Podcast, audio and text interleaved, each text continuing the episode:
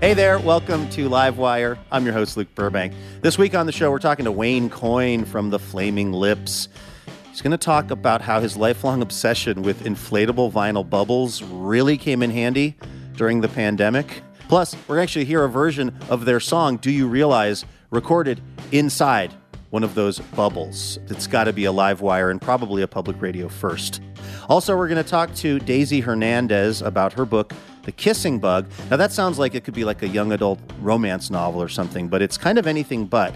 It's really a rare and largely misunderstood illness that tends to affect Latinx people in the US, including Daisy's own aunt. It's a really fascinating story that you're going to want to stick around for. So, that is the plan this week space bubbles and kissing bugs, you know, typical Livewire stuff. Don't go anywhere, it all gets started right after this. I'm Alex Schwartz. I'm Naomi Fry. I'm Vinson Cunningham, and this is Critics at Large, a New Yorker podcast for the culturally curious. Each week, we're going to talk about a big idea that's showing up across the cultural landscape, and we'll trace it through all the mediums we love books, movies, television, music, art. And I always want to talk about celebrity gossip, too. Of course. We hope you'll join us for new episodes each Thursday. Follow Critics at Large today, wherever you get podcasts.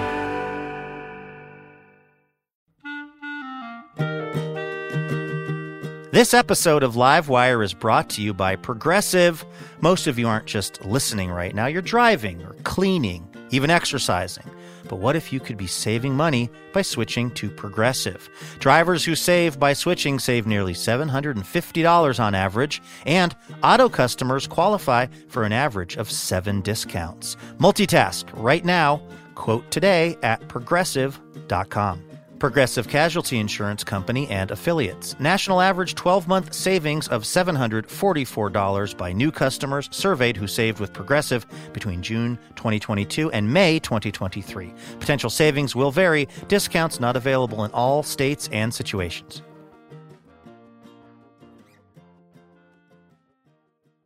Hey, Elena. Hey, Luke, how's it going? It's going well. I know you're traveling a lot this summer, but here in Portland, where I am, it has finally gotten warm, and now it's too warm. It went from Already? yeah, it really went from zero to ninety out here, but uh, we're getting through it. Are you ready to do a little station location identification examination? Let's do it. All right, this is where I'm going to describe a place in the country where Livewire is on the radio. Elena, you have to try to guess where I'm talking about. This is the birthplace of Steve Martin, the comedian, actor, and art collector, you could say. I read his memoir somewhere in California. He definitely performed, I believe, at like a Knott's Berry Farm. theme park in California, but this is east of there. This is also where Dr. Pepper was invented. The drink, not the person. Waco, Texas? Waco, Texas is exactly right. Steve Martin's from Waco, Texas? This is what the Livewire producers are telling me, and they're usually right about these things. That's where we're on the radio in Waco on KWBU radio, the birthplace of Steve Martin and Dr. Pepper. Who knew? All right, Elena, should we uh, get going? Let's do it. All right, take it away.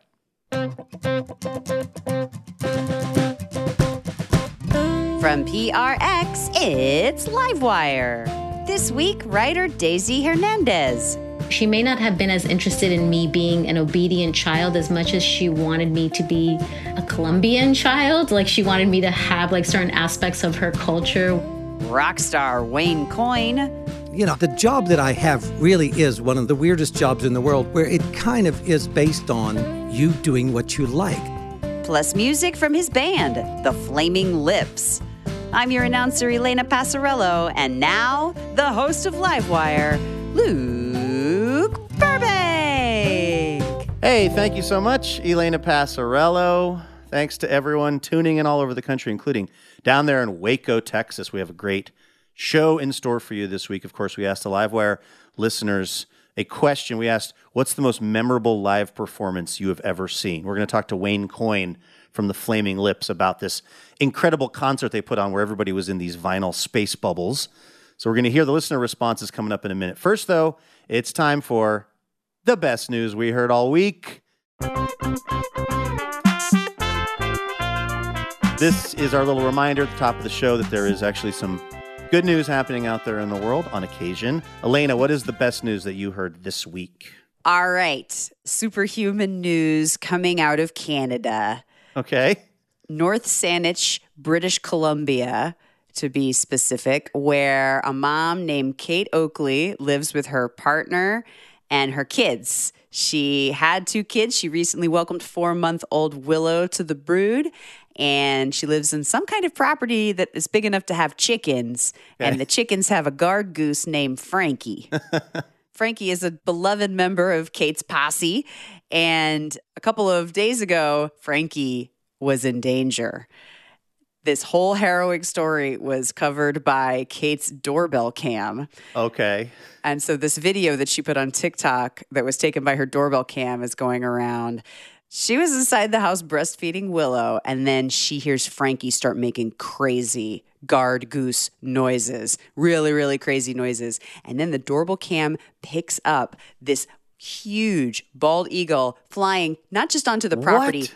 But onto the front porch of Kate's house and pulling Frankie the goose out into the driveway and about to lift off with this goose in its talons. What? I thought you were just going to say it was like Amazon delivery or something.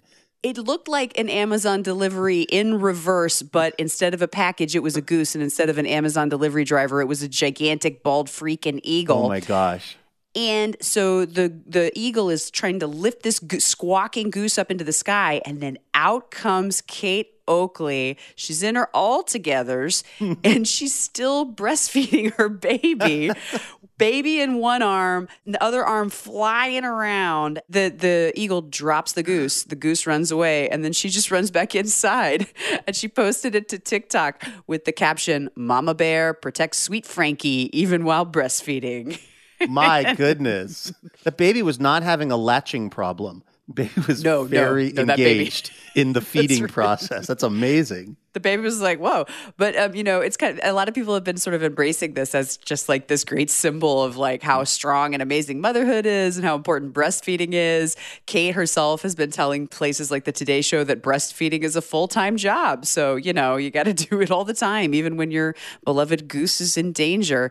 And she also says, "I've chased off birds of prey many times before." But just not with a baby attached to me. That is incredible. I also have a bird story that I saw this week. This one comes from here in Portland, Oregon, where I am right now. Uh, it involves uh, a husband and wife named Osguar and Asli Ilmaz. Apologies for my um, probably questionable pronunciation. They're originally from Turkey, but they've been living in Iowa for a while, and then they had moved out to Portland for a job. And they don't have any kids, but they do have four parrots that they love. They're like very, I saw pictures of them. They would take these parrots out for walks in Portland. They'd put them in like a clear backpack with like air hmm. vents in them so that the parrots could see Portland without actually flying off or being exposed to danger. And so uh, they're out on the porch of their uh, condo at some point, and they have the the parrots in a kind of cage out there on the porch. And these crows start noticing that the parrots are on the porch, and they're flying down. Now the parrots are protected; they're in this cage. But at some point, Osley decides, okay, I'm going to take them inside. And as she's transferring them from the cage on the porch to this other little device to get them inside, one of the crows swoops down, and Joy the parrot gets really spooked and just takes off, just flies off into the sky. They they worry never to be seen again. So Osley and Osguar, they immediately email everyone in their building, hey, we're missing a parrot. Here's a photo of Joy. They print up those like lost parrot flyers, which they're tacking up all over Portland. But about a mile away, uh, a woman living in a different condominium here in Portland noticed that her cat was acting up. And it was because sitting on her porch was this parrot. It turned out to be Joy. She did not know how to deal with birds or with parrots, so she called her downstairs neighbor, who's in the Audubon Society. And she only knew about this because that downstairs neighbor regularly sends emails to the apartment building trying to raise money for the Audubon Society. hey. So they get Audubon Society neighbor in there, and she's Googling, what do you feed a parrot? So they cut up some apples and some broccoli, and they put the apples and broccoli out on the porch for Joy the parrot. So Joy's eating the apples. So they send out an email to their entire apartment building saying, We found this parrot. Has anybody lost a parrot? Nobody in the building had lost Joy. Then somebody else who lives in the building they're on a walk like two days mm. later in Portland, and they walk by one of the flyers for missing parrot, and they basically like come back to their apartment building. Call the Audubon Society lady, who's now sent Joy out to her mother in law's house out in Beaverton, where there's more room for the oh, parrot to hang out. Oh, anyway, over the course of about 20 different emails, phone calls, right hands talking to left hands in various condominium buildings in Portland, triangulating information, Joy the parrot was finally returned to her family in the lobby of the condo building with like 20 people there. All the different people who were involved in this weird relay of information involving Joy were all. And what's really cute is this bird is so affectionate. There are multiple photos in the Oregonian of this bird kissing people, sitting on people's heads. I did not realize how affectionate these birds could be. It was really adorable. They're very social, especially when they want a cracker. Sorry. When reached for quote, Joy said, Joy want a cracker. So, anyway, that's the best news that I saw this week.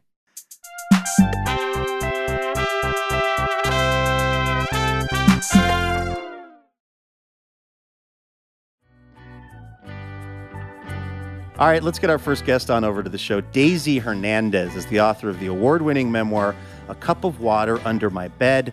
Her latest book is The Kissing Bug, a true story of a family, an insect, and a nation's neglect of a deadly disease. And it explains in really meticulous detail something called Chagas disease, uh, which largely affects Latinx people around the world, including Daisy's own aunt.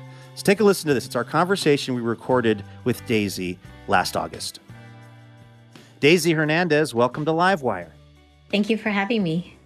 Uh, can we just sort of start at the beginning here uh, of, of this story, I guess you could call it? What is the so called kissing bug disease? The kissing bug disease or Chagas disease is a parasitic illness uh, that's transmitted by these insects, uh, colloquially named kissing bugs in English. And it, it's a neglected disease um, that can be pretty deadly. One in three people who are infected can go on to develop pretty severe cardiac complications because of this parasite. Um, about 6 million people have it in the Americas, mostly that's South America, Central America, and Mexico. And in the US, we have about 300,000 people who have this disease. And um, it's a zoonotic disease, of course. It jumps from wildlife to us. And disproportionately in the United States, it affects Latinx immigrants like my auntie, who I write about in the book. Yeah, this story is very personal to you because this is something that your your aunt uh, had to live with the kind of long term effects of having uh, Chagas disease. What did that look like in her life? And what did it look like for you in terms of how your family talked about it? Like, did you know as a kid that this is what was afflicting your tia? Yeah, I did know that I knew the word. I knew that there was a certain level of discomfort in our family, a sort of fear of stigma because it was seen as being rare and you know, we didn't know anyone else who had Chagas disease and this was back in the 1980s, so it was also unfortunately happening in the context of the AIDS crisis at that time. And I think my auntie, as an immigrant to the U.S., was also very sensitive to being an outsider. She was she was also very much a kind of striver immigrant. She she wanted to establish herself in the U.S. She wanted to become a teacher and pursue that kind of dream. So she was really sensitive. She basically spent her whole life never speaking about her illness to any of her coworkers or people outside of our family. Um, so there was a lot of mystery around it. Part of the reason that I wanted to work on the book was because I realized how little I knew, even though she was in and out of hospitals over the years. In her case, the parasite did not attack the heart, it attacked the gastrointestinal system, which is what happens for some people. And, and she finally lost her life um, to this disease. It doesn't have a cure once you're in that chronic stage, which unfortunately most people uh, are don't get a diagnosis in those first two months where medication could be helpful. It's a disease that disproportionately affects poor people from Latin America. Uh, you write in this book about how complicated your relationship was uh, with your aunt. How much of that do you think, if any of it, is attributable to her illness? That's an interesting question. So I, I, write in the book that we were always um, in conflict over something, and when I was young, it was her her wanting me to be a good girl, and I guess I was a little feminist at the age of five and had opinions, and was happy to tell her that, my opinions. And then later in my life, when I came out as queer, as bisexual, she really struggled with that and could not accept that where it connects with this disease is that she very deeply cared what other people thought of her and how other people saw her. You know, she was very determined, as I said, to have the kind of middle class lifestyle that she did not have growing up. And she comes from she came from a family of very modest means in Colombia. So she was very much, despite her disease, and, and, in some ways, I think sometimes because of her disease, like intent on overcoming and on having uh, this good life. Also, writing about it helped me to appreciate that she may not have been as interested in me being an obedient child as much as she wanted me to be a Colombian child. Like she wanted me to have like certain aspects of her culture where girls are uh, raised to be much more submissive and polite. And that did not, you know, include room for an outspoken, slightly obnoxious niece, queer niece. It didn't help that your sister was like the sort of picture golden of, child of, of perfection in your aunt's eyes, right? Yes, in my perspective, my sister was the golden child, absolutely. Yeah. And I think that's also a common dynamic in families, right? Where mm-hmm. one mm-hmm. sibling mm-hmm. becomes a bit of the black sheep and the other one becomes the golden sheep. right. Yeah. This is Livewire from PRX. We are listening back to a conversation we had with the writer and journalist Daisy Hernandez. We've got to take a quick break, but don't go anywhere because we will be back with much more.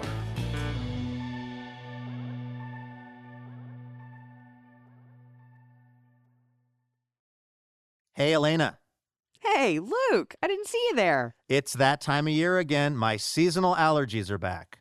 Oh, congratulations. But also, it's our spring member drive, which is happening right now through May 17th.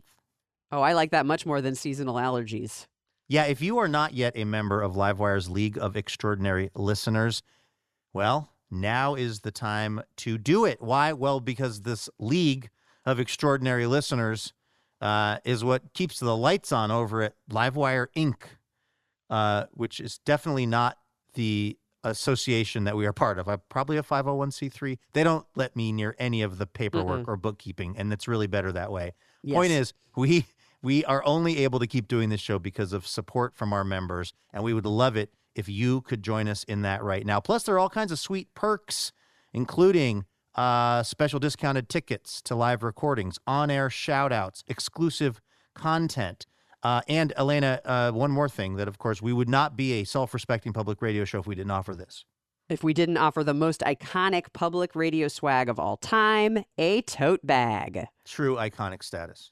Yeah, but it's not just any tote bag. This is like a really good tote bag. It's got a second zipper, an internal zipper. Yes, whatever you want to put in the tote bag, that's your business, okay? What we're mm-hmm. here to talk about is you keeping Livewire going. So head on over to livewireradio.org to see the various member levels. It does not matter how much you are giving every month to Livewire, it just matters that you do it because it goes a long way for us. So thank you. Vacations, weddings, birthdays, and reunions. Oh my, there's so much going on. Get the most out of your spring plans by stocking up on pre alcohol now.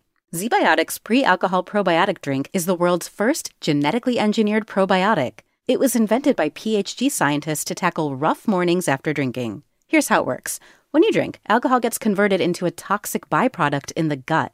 It's this byproduct, not dehydration, that's to blame for your rough next day. ZBiotics produces an enzyme to break this byproduct down. Just remember to make ZBiotics your first drink of the night, drink responsibly, and you'll feel your best tomorrow. Go to zbiotics.com slash Livewire to get 15% off your first order when you use Livewire at checkout. ZBiotics is backed with 100% money back guarantee, so if you're unsatisfied for any reason, they'll refund your money, no questions asked. Remember to head to zbiotics.com slash livewire and use the code livewire at checkout for 15% off. Thank you to ZBiotics for sponsoring this episode and our good times. Welcome back to Livewire. I'm your host, Luke Burbank, here with Elena Passarello. We are listening to a conversation we had with writer Daisy Hernandez about her book, The Kissing Bug, recorded last August. Uh, let's pick back up with that conversation. Let's talk about this actual bug. I mean, kissing bug is a deeply misleading way to describe this thing that can pass on the parasite. Where are these bugs found? What are what are they actually doing when they're sort of infecting people? Yes, and I'm glad you mentioned the name as being much sweeter than the insect deserves. And to be fair, these insects have been in the United States for quite a long time. And in the Southwest and in Texas, people actually have nicknamed them bloodsuckers, which is probably more accurate mm-hmm. as a nickname for these insects. You know, they target mammals. Um, so it's not just us humans, it's also dogs. Dogs yeah. throughout Texas have been found to carry Chagas disease. Um, it's also possums, you know, all sorts of uh, small mammals that these insects can get a hold of. And they uh, they're a bit vampiric or vampire like uh, mm. in the mm-hmm. sense that they don't like the daylight, they don't like the sun. So they are spending the daytime hiding out. And in the US, that oftentimes looks like hiding out in a nest for rodents or for anything like that. And they're definitely found in South America, Central America, and Mexico in more rural areas. And so they will hide in the crevices of people's homes and come out at night. They will also hide under the bed as well. I mean, they're very uh, resilient insects. Yeah. And unlike other insects where, that we think about in terms of transmitting disease, these insects are not doing it with a bite. They are biting you, um, but the parasite's actually being deposited in their fecal material. As if this needed to be a more upsetting transmission. yeah. That was a very vivid part of the book for me, was describing essentially how this is transmitted. I mean, it's, it's about as gross as you can imagine. It, it's it's not pleasant. Absolutely, it's not pleasant. Yeah, and, and a lot of people, what happens is um, people, you know, when they're asleep, they don't necessarily know that the bites are happening, so they might rub their arm, then introducing that fecal material with the parasite right into the wound or into the eye area or the mouth. It's a little bit different than what we usually think of when we think about bug bites. Mm-hmm. The bite itself being the transmission point. We're talking to Daisy Hernandez. Uh, her new book is The Kissing Bug. You you grew up, I think uh, you write, with being sort of squeamish about these bugs because they were seen as dangerous and, uh, frankly, are just sort of gross. And then you end up in the book in a lab with a whole lot of these kissing bugs. How was that for you? That was terrifying. Uh, when I started working on this, I would actually, you know, I, I, I needed to read a number, quite a number of science articles, and I didn't realize that these scientists are not squeamish. and so they included photographs, sometimes very detailed photos of these insects, and there's many species of them, I, I should say. So, um, so I would open up these PDFs and then try to manipulate the documents so that I could read the text but not look at the photos. So I would kind of like like pull oh, the. PDF off screen. Your self censorship. You weren't just sort of trying to dramatize that for the book. I mean, you really were very uncomfortable with this stuff initially. Very, very uncomfortable. Yep, there's no dramatizing in the book. It really was terrible. And then I ended up in this lab, you know, and I tell my students it's um, you really never know where nonfiction is going to take you because yes, I end up in this lab with these shelves uh, full of jars of kissing bugs uh, or bloodsuckers. And you know, this, the the research assistant who's showing me these insects just pulls a jar off the shelf and it's like, "Oh look!" You know, puts it up in my face. And that was one of those moments where I took a step back, and I was really glad that I had my notebook with me and my pen because I held on very tightly for dear life. And so, yeah, it was really it was quite a shift.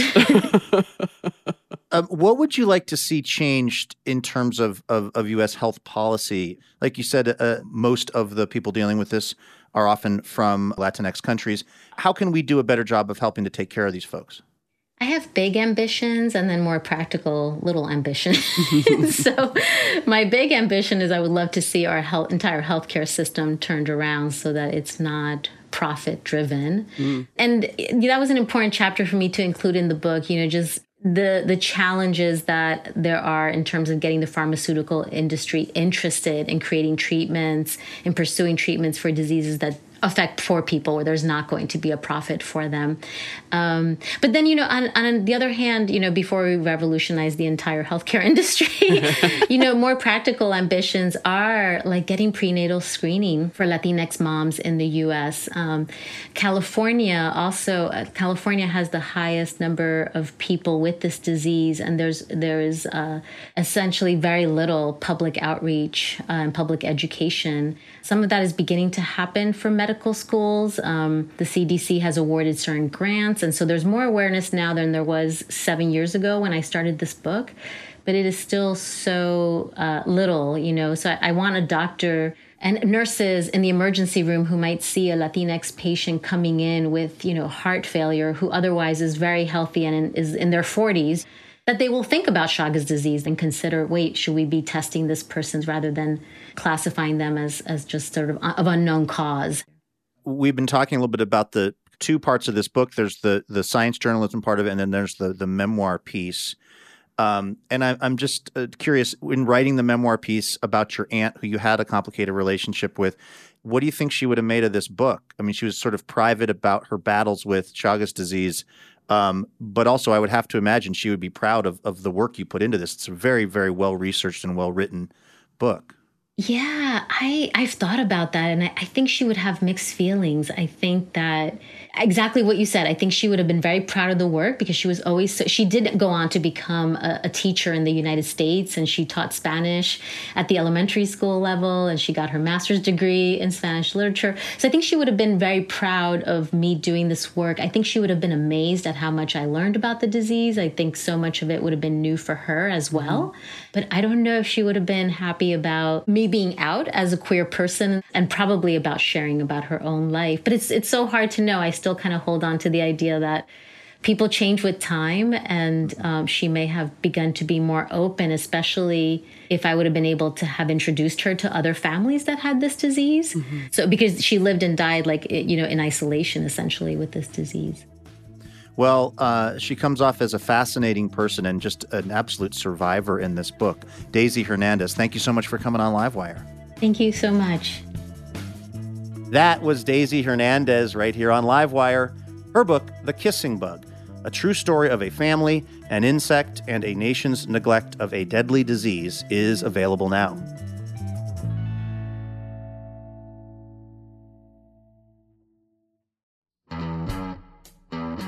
Hey, special thanks this episode to Aparna Balasubramani of Beaverton, Oregon, and Stacy Owen of Portland, Oregon. Aparna and Stacy are part of the Livewire member community, and they are generously supporting us with a donation each month, which, as I mention each week, is how we are able to keep doing the show. So, big shout out of appreciation to Aparna and Stacy for keeping Livewire going.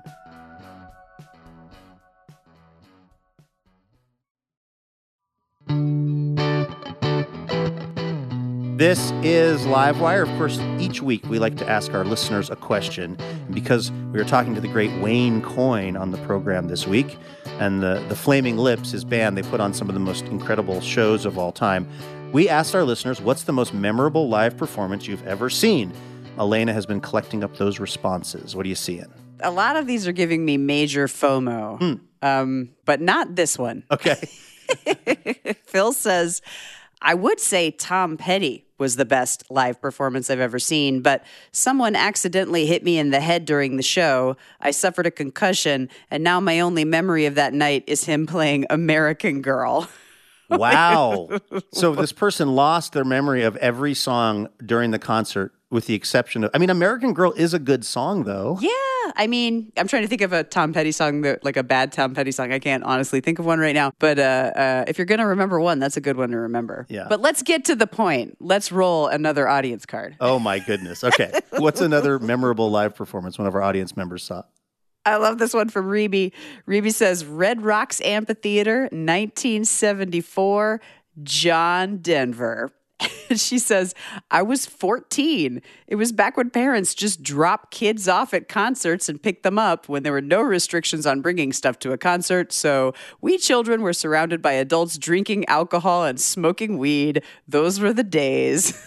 that 100% describes my childhood. Just going Just places with and there were no cell phones so there was just absolutely no keeping tabs on anyone which i quite enjoyed as a young person Mm-hmm. who was kind of a little bit of a you know juvenile delinquent but that would have been a cool show to be at john denver at red rocks like that's the most colorado thing that could ever happen uh, okay one more memorable live performance one of our listeners saw Uh, this one sounds pretty good. It's from EJ.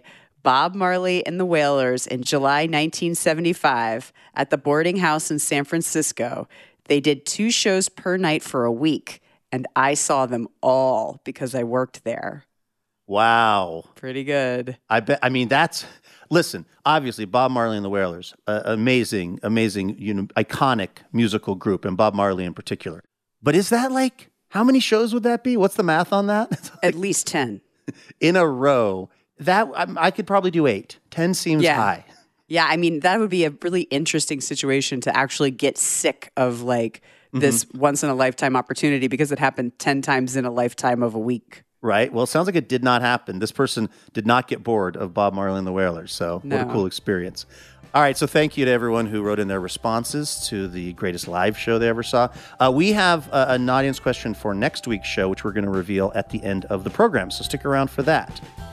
This is Live Wire. Our next guest is the lead singer and founder of one of my very favorite bands of all time, The Flaming Lips. Over their 30 plus years together, they've released 17 albums, won multiple Grammys, and uh, put on live shows that are just, they're weird in the absolute best possible way, including one that I went to last year in Oklahoma City during really the height of the pandemic. They had the entire audience and also the band sealed inside inflatable vinyl bubbles to keep people safe from COVID. Um, we're going to be talking about that show a lot coming up in a moment here.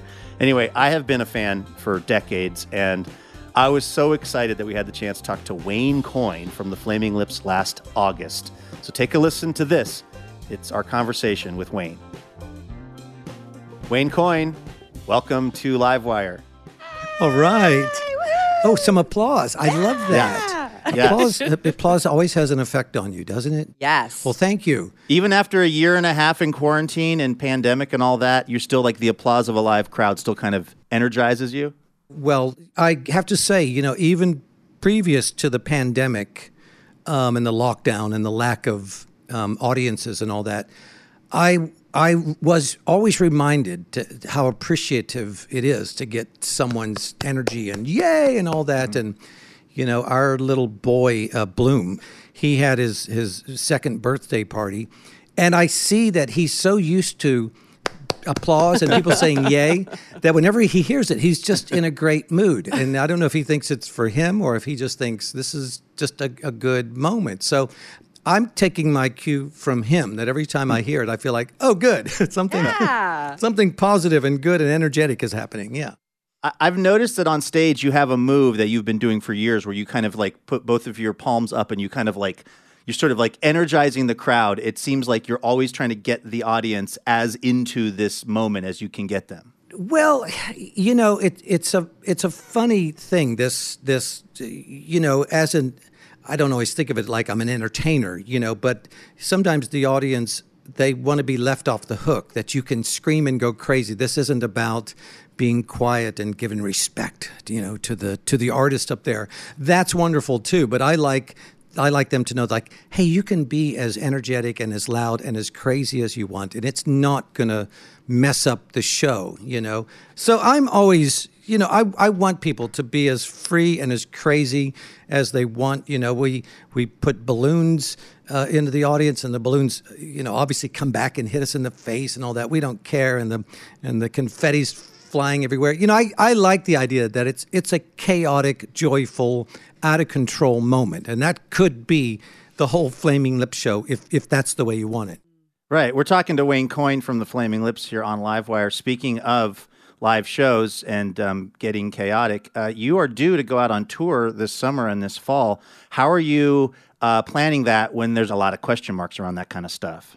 Yeah, I mean, I think it's it's the same uh, quagmires that we have been in. You know, you always are uh, tipped a little bit into being optimistic, like this thing may be over in another month, so we're planning on what's going to happen six months from now. And then the minute you do that, you're kind of like, oh my God, what have we done? You know, uh, are we making this thing worse?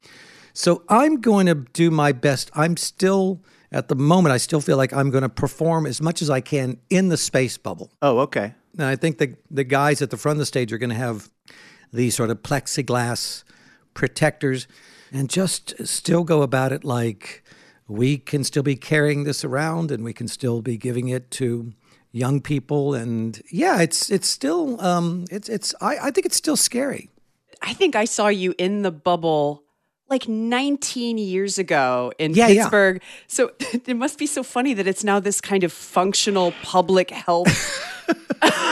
the fact that it Well- was just this whimsical, you know, thing. well right but i mean part of it is still uh, i don't know how functional it is to everybody else it's very functional for the flaming lips but i don't know if it's functional uh, you know in, in general use but And can I, Wayne, can I just jump in for folks that aren't familiar? I'll just try to describe this Yeah. efficiently. So, uh, for a number of years, you've had this big vinyl bubble that's inflatable that you've gotten inside of during shows. This is all pre pandemic. And sometimes you walk around on the crowd, you do fun stuff. Yeah. And then you did this concert series in Oklahoma City during the pandemic where the crowd, the people who came to the show, they were in bubbles as well so that Yeah. they were Right. safe in this group environment.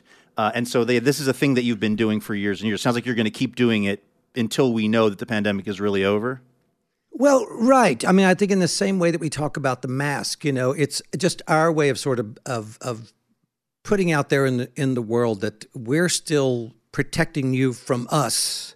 You know, mm-hmm. I, I guess we're the we're the variant that we sort of feel like because we're traveling to your city. You know, I feel like if you're in a city with your friends and your family and stuff, you know, that's you're a little bit protected in a, in a sense. But you know, the flaming lips we're getting in airplanes, we're we're going to be in, you know, six different cities in a week, and it's you know, if something bad is happening in, in Arizona and we're going to bring it to Los Angeles, you know, I mean, so there's a bigger responsibility, I, I feel like, you know, and just our way of saying we're able to do this and we, we can do this and we don't, we're not saying that everybody should do this. Um, and part of it is that we're slightly scared too. You know, I've I've a, a young uh, boy. He's just over two years old, and Steven has young kids, and Nick has young kids, and Derek has uh, three young kids. And you know, um, when we come home from this stuff, you know, are we bringing something back? You know, and and could potentially harm them. You know, it just it it just all of it's very scary. One of the things that I love about it is that it's it's protective, but it's also theatrical. It's also a spectacle. It's also an event. Well, I yeah, I mean, I agree. I try to overlook that and think this uh-huh. isn't just it's not just a gimmick, you know, but it, I think it is it's absolutely both. I mean, it looks like it would be fun. I think it looks funner than it actually is, but well, I actually, Wayne, I wanted to ask you about that because we're going to hear a song from one of these uh, Space Bubble concerts that you did in the spring, and and I'm gonna I'm giving the listeners a heads up that, that what we're about to hear was actually recorded with you inside one of these bubbles, which I Yeah. was in Oklahoma City. I was kind of hanging out with you, and I was really struck by actually the all of the kind of logistical implications of it, like particularly Yeah. for you and the band and trying to hear each other and get it all kind of dialed in. There were Yeah. times when there was so much condensation in your bubble that you were like wiping it down with your hand so you could see the crowd. Yeah, yeah, like it was yeah. work. Uh, No, not not work in that sense. I mean, to Okay. be able to be up there, you know, and sing in front of people. I think in those moments, it, it was it was so much fun and so so ecstatic. You know, I think of all the people in the world who would be slightly used to singing songs in a space bubble, I would be the only one. So, you know, it's even though like you're talking about the logistics of how how can you make it all work you know fixing all the mechanical things and all the the ways that you can hear and all that sort of stuff um, by the time we got in front of an audience i would have probably forgot that i'm in a space bubble. And the way that it sounds and all that sort of stuff I mean, you know, most concerts um, are kind of a mess, you know, when you're the performer anyway. And I have to say, you know, in a sense, even though we are in the space bubbles, none of that is all that much different. You know, you're always, you know, in your own little world, hoping that it connects to this bigger audience. For me, I don't know. You know, there is an element of sort of, you know, joyous chaos that every hmm. show that you ever do is is kind of like that. Yeah. Well, let's take a listen to this. It's the Flaming Lips here on Livewire.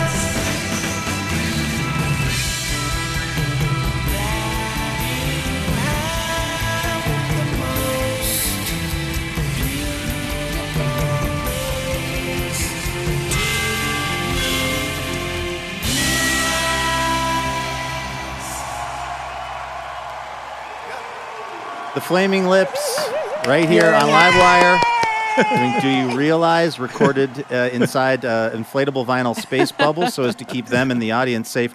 I'm wondering, uh, we're talking to Wayne Coyne, uh, did the lyrics of that song, you've been performing that song for many years now, but considering the moment in time that we're in, you know, there's a line in that song, uh, Do you realize everyone, uh, you know, someday will die? Like, is there a different feeling for you when you perform it in the midst of a pandemic?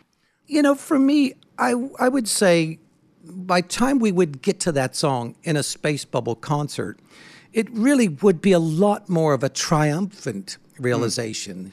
You know, I think sometimes that song, uh, "Do You Realize," is just a, a little bit of like, "Oh yeah, you're right. We are we are on a planet uh, floating in an endless s- sea of space out here, and oh yeah, and the sun does go around us, and you know all these all these things."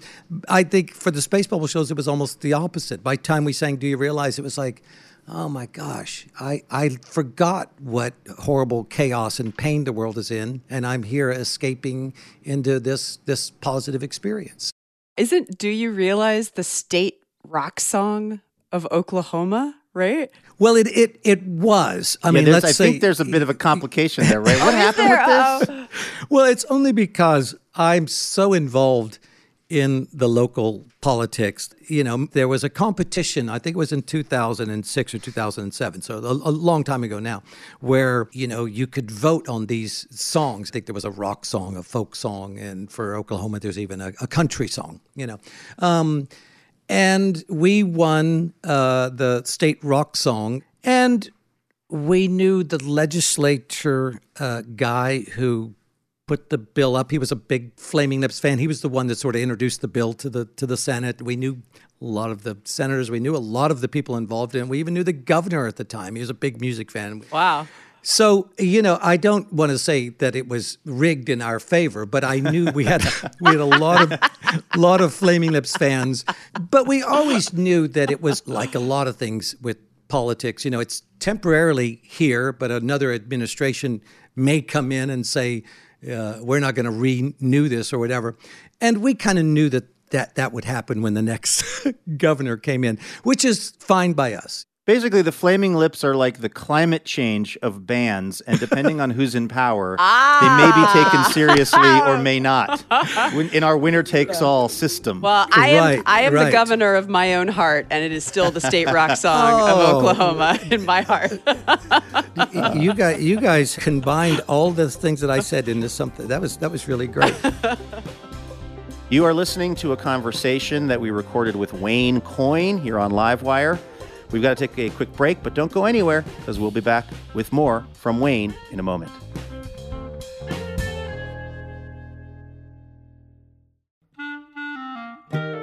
Livewire is thrilled to be partnering with Portland's own Portal Tea this season, formerly known as Tea Chai Té.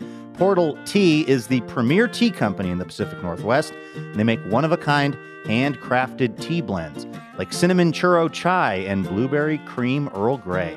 Use the code LIVEWIRE, all lowercase, for 20% off at portaltea.co.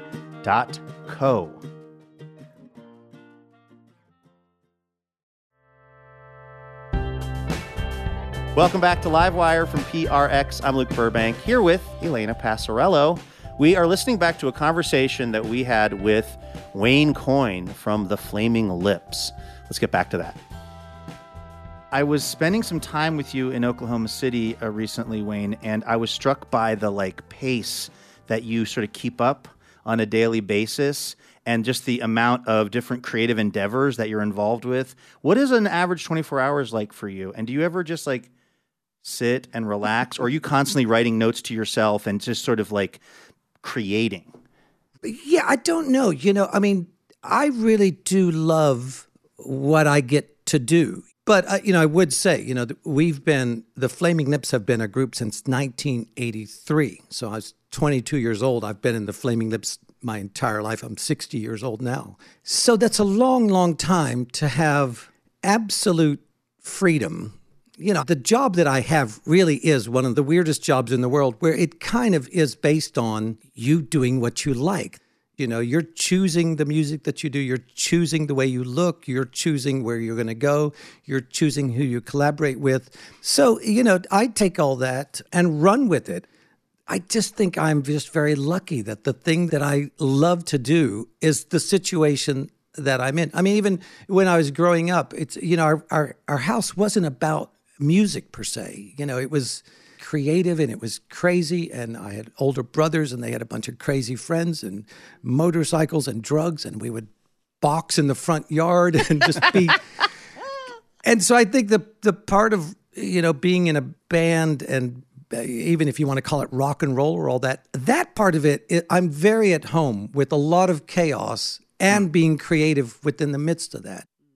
I want to talk about your family a little bit because the latest Flaming Lips album, American Head, I, I read somewhere that it's sort of based on this kind of imagined intersection of like Tom Petty and the Heartbreakers and one of your brothers. Could you kind of like explain what you were thinking with that? Right. Now, you know, you have to go back, it's you know, a few years before Tom Petty died. You know, Tom Petty, now he's, you know, he's part of the mythology of, of mm-hmm. all music or whatever, and he's, he's more revered than ever. But previous to his death, you know, this documentary that the, that he made, it's probably been out for 10 years or so now, but he did talk about the, when Tom Petty, before they were Tom Petty and the Heartbreakers, you know, they lived in uh, in Gainesville in Florida. Yeah, and they, were like Mudcrutch or something. yeah, and they made this drive. They were getting ready to to make the drive to Los Angeles, where their producer was going to, you know, start to work on their their first record, I suppose. And the producer, I forget his name, but he he had this idea that he would sort of cut them off at the pass, as they say, and met them in Tulsa, Oklahoma, which mm. I live in Oklahoma City, and Tulsa is about 120 miles to the northeast from here. We, we really go up there all the time, all the time, all the time. And at the time when Tom Petty would have been recording up in Tulsa, I know that my older brothers and their drug dealer motorcycle friends would have been back and forth uh, from Tulsa doing crazy stuff really almost every day. And it wouldn't have surprised me at all if my older brother had run into Tom Petty and the Heartbreakers. But my older brother, here's the dilemma. If I asked him if he thought he met Tom Petty, he would say yes, even if he even if he didn't. Right. Because you can't resist being part Sure. of this great American story.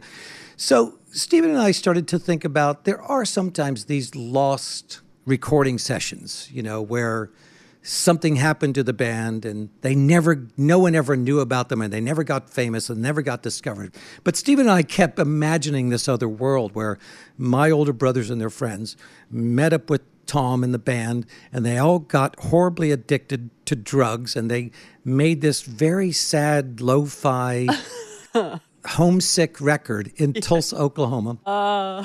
And the more steven and i would talk about this the more we we started to think we should make music like that, you know, not to pretend that we're Tom Petty and not to pretend that we're on drugs, but this type of music that's hmm. homesick and you're singing about your mother and your dogs or whatever it is, that's just irresistible, you know, to think, oh, let's make that atmosphere and let's make that be part of the vibe of our songs. I, I mean, this album, American Head, and, and certainly a lot of your other stuff, it is this really interesting intersection of, of topics that are, in a way, a bit mournful, but presented in a way that doesn't leave you feeling sad as the listener, uh, which is a really uh, uh, interesting balance that you're able to strike. Well, I think we got very lucky in that the way that we were presenting the music, eh, you know, we do lots of lots of ways that the Flaming Lips present themselves or whatever, but in this sense, we we wanted it to be sort of like storytelling, you know, and then and then the stories would be really about our life, but like always, you kind of mythologize it and you kind of make it a comic book or a, the Bible or whatever it is you want to you, you want to put it into a, a story, you know. Um, and I think that started to really suit us, you know. I mean, for Steven and I, we oftentimes do blend our life together. You know, things that happen to him and things that happen to to myself, we'll blend them in a song. So, you know, the first two lines are about Steven, the second two lines are about me, and it's just a great blend of expressionistic stuff. And in that sense, you know, it's the more you are able to sing about your deepest, most personal things in music, it's almost like the more universal that becomes. It's mm-hmm. like, you know, when you try to say something that everybody's going to understand, it's almost so vague nobody gets it. And when you try to say something that you know nobody else will understand, only I feel this, it really is the thing in music that everybody feels. Yeah, I have to say that I definitely feel that when I'm when I'm listening to the Flaming Lips stuff. Wayne Coyne, thank you so much for stopping by Livewire. Yeah, well, thank you. It, it went great. Thank you so much. That was Wayne Coyne right here on Livewire.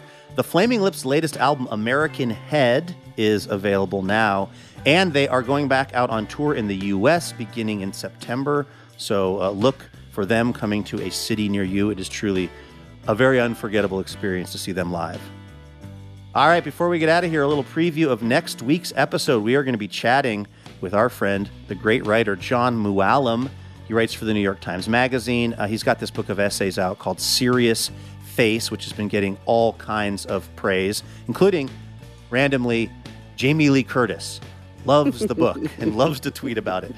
We're also going to be talking to a chef and owner of a new bar in Portland. Her name is Jenny Nguyen. She has opened what we think is probably the first sports bar in America that exclusively plays women's sports on the television. It also has the greatest sports bar name of all time. It's called the Sports Bra. Their catchphrase is We Support Women. It's right here in Portland, Oregon. And uh, we're going to talk to Jenny. We're also going to hear some music from Laura Veirs. And we'll be looking to get your answer to our listener question. Elena, what are we asking the Livewire listeners for next week's show? We want you to describe your dream business. Ah, okay. I think that's in honor of Jenny Nguyen going out and creating just this dream she'd have of a sports bar that was more inclusive and supportive of women's sports. She did it. So we want to hear what your dream business is. You can submit your answers on Twitter or Facebook. We are at Livewire Radio out there on the social media. All right, that's going to do it for this episode of the show. A huge thanks to our guests, Daisy Hernandez and Wayne Coyne. Livewire is brought to you in part by Alaska Airlines. Laura Haddon is our executive producer. Heather D. Michelle is our executive director. Our producer and editor is Melanie Sevcenko. Our assistant editor is Trey Hester. And our marketing manager is Paige Thomas. A. Walker Spring composes our music, and Molly Pettit is our technical director and mixer. Additional funding provided by the Regional Arts and Culture Council and the James F. and Marion L. Miller Foundation. Livewire was created by Robin Tenenbaum and Kate Sokoloff. This week, we'd like to thank members Aparna Balasubramani of Beaverton, Oregon, and Stacy Owen of Portland, Oregon. For more information about the show or how you can listen to our podcast, head on over to livewireradio.org. I'm Luke Burbank for Elena Passarello and the whole Livewire crew. Thank you for listening, and we will see you next week.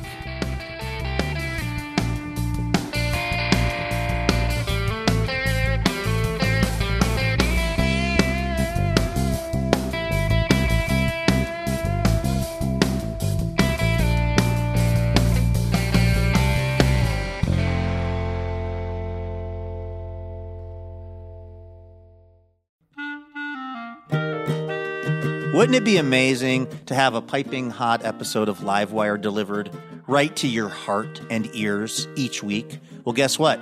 That can happen when you subscribe to the Livewire podcast feed, and you'll get the joy of surprising conversation every week. So go ahead and do it. It's super easy. You click on the button at the top of your podcast app, and bam, you are Livewire subscribed. And if you're still, you know, feeling the love, if you're enjoying the show, hey, maybe you could hook us up and uh, leave us a quick review. That'll help more people find out about Livewire. And thank you.